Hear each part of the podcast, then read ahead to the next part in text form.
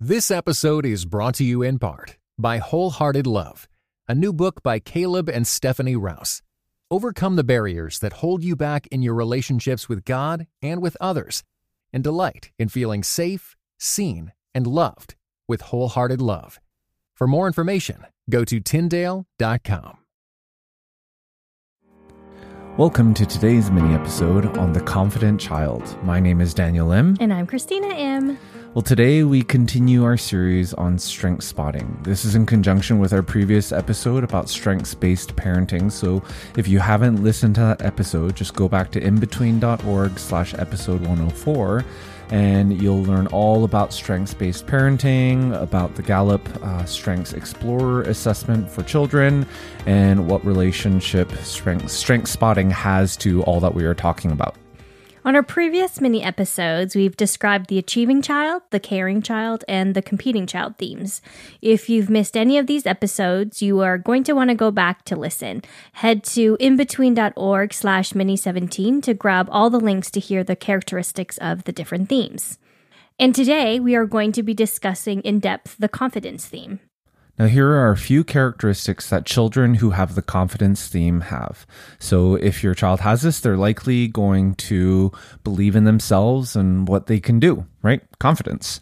This confidence helps your child take on challenges because they feel really sure that they can succeed. And because they are confident, they are able to do things that others may not want to try. Children with a confident theme know that they are unique and special in the world because that gives them the power to be who they are. And they know that they don't have to be like everybody else and that they don't have to follow the crowd. People also tend to see your child as brave because they are probably the ones who are going to speak up even if no one else will.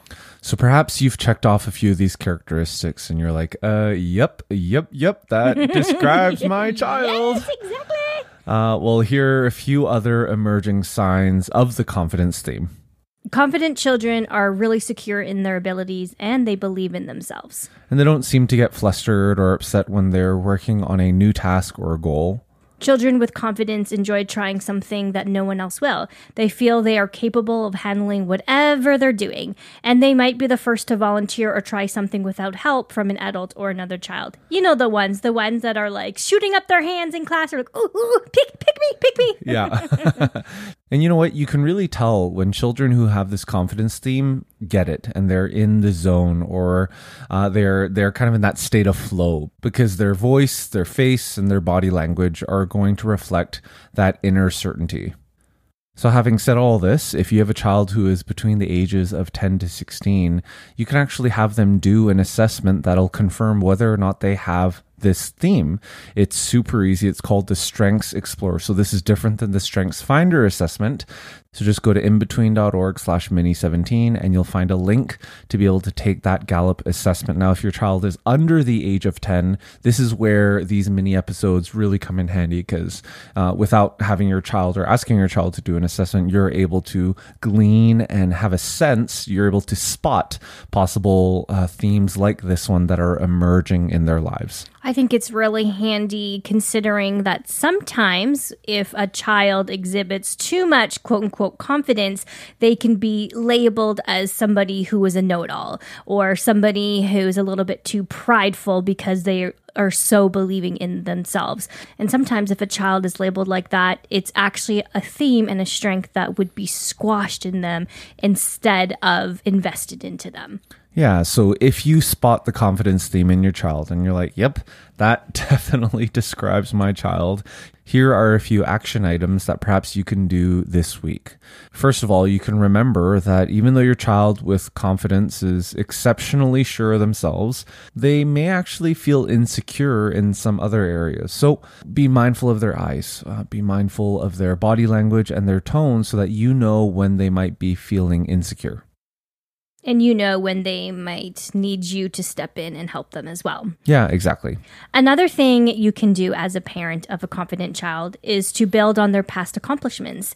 They are sure of their ability to succeed, so having stimulating activities that are available would be a wonderful challenge for them too. Yeah, you can also give them choices that you approve of for these activities, but let them decide which ones to pursue. Another thing you can do is to let your confident child experiment and give them opportunities to shine.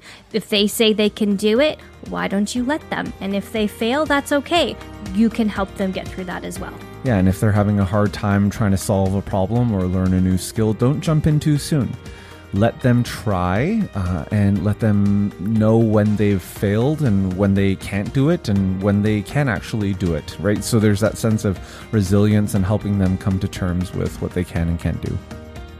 All right, so we hope this mini episode has helped you determine whether or not your child has the confidence theme.